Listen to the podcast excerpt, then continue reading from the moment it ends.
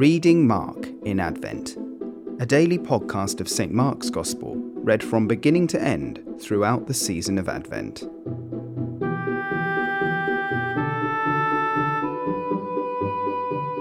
Mark chapter 1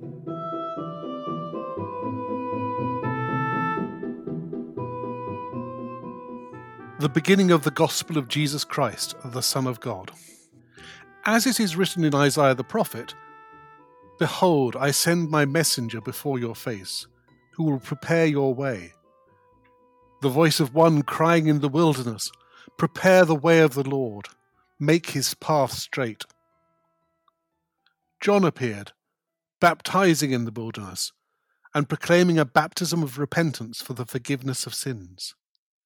And all the country of Judea and all Jerusalem were going out to him, and were being baptized by him in the river Jordan confessing their sins. Now John was clothed with camel's hair, and wore a leather belt around his waist, and ate locusts and wild honey. And he preached, saying, After me comes he who is mightier than I, the strap of whose sandals I am not worthy to stoop down and untie. I have baptized you with water, but he will baptize you with the Holy Spirit. In those days Jesus came from Nazareth of Galilee and was baptized by John in the Jordan. And when he came up out of the water, immediately he saw the heavens being torn open and the Spirit descending on him like a dove. And a voice came from heaven You are my beloved Son. With you I am well pleased. The Spirit immediately drove him out into the wilderness and he was in the wilderness forty days, being tempted by Satan. And he was with the wild animals, and the angels were ministering to him. Now, after John was arrested, Jesus came into Galilee, proclaiming the gospel of God, and saying, The time is fulfilled, and the kingdom of God is at hand. Repent and believe in the gospel. Passing alongside the Sea of Galilee, he saw Simon and Andrew, the brother of Simon, casting a net into the sea, for they were fishermen. And Jesus said to them, Follow me, and I will make you become fishers of men. And immediately they left their nets and followed him. And going on a little farther, he saw James the son of Zebedee and John his brother who were in their boat mending the nets. And immediately he called to them, and they left their father Zebedee in the boat with the hired servants and followed him. And they went into Capernaum, and immediately on the Sabbath he entered the synagogue and was teaching. And they were astonished at his teaching, for he taught them as one who had authority, and not as the scribes. And immediately there was in their synagogue a man with an unclean spirit. And he cried out, What have you to do with us, Jesus of Nazareth? Have you come to destroy us? I know who you are, the Holy One of God. But Jesus rebuked him, saying, Be silent and come out of him. And the unclean spirit, convulsing him and crying out with a loud voice, came out of him.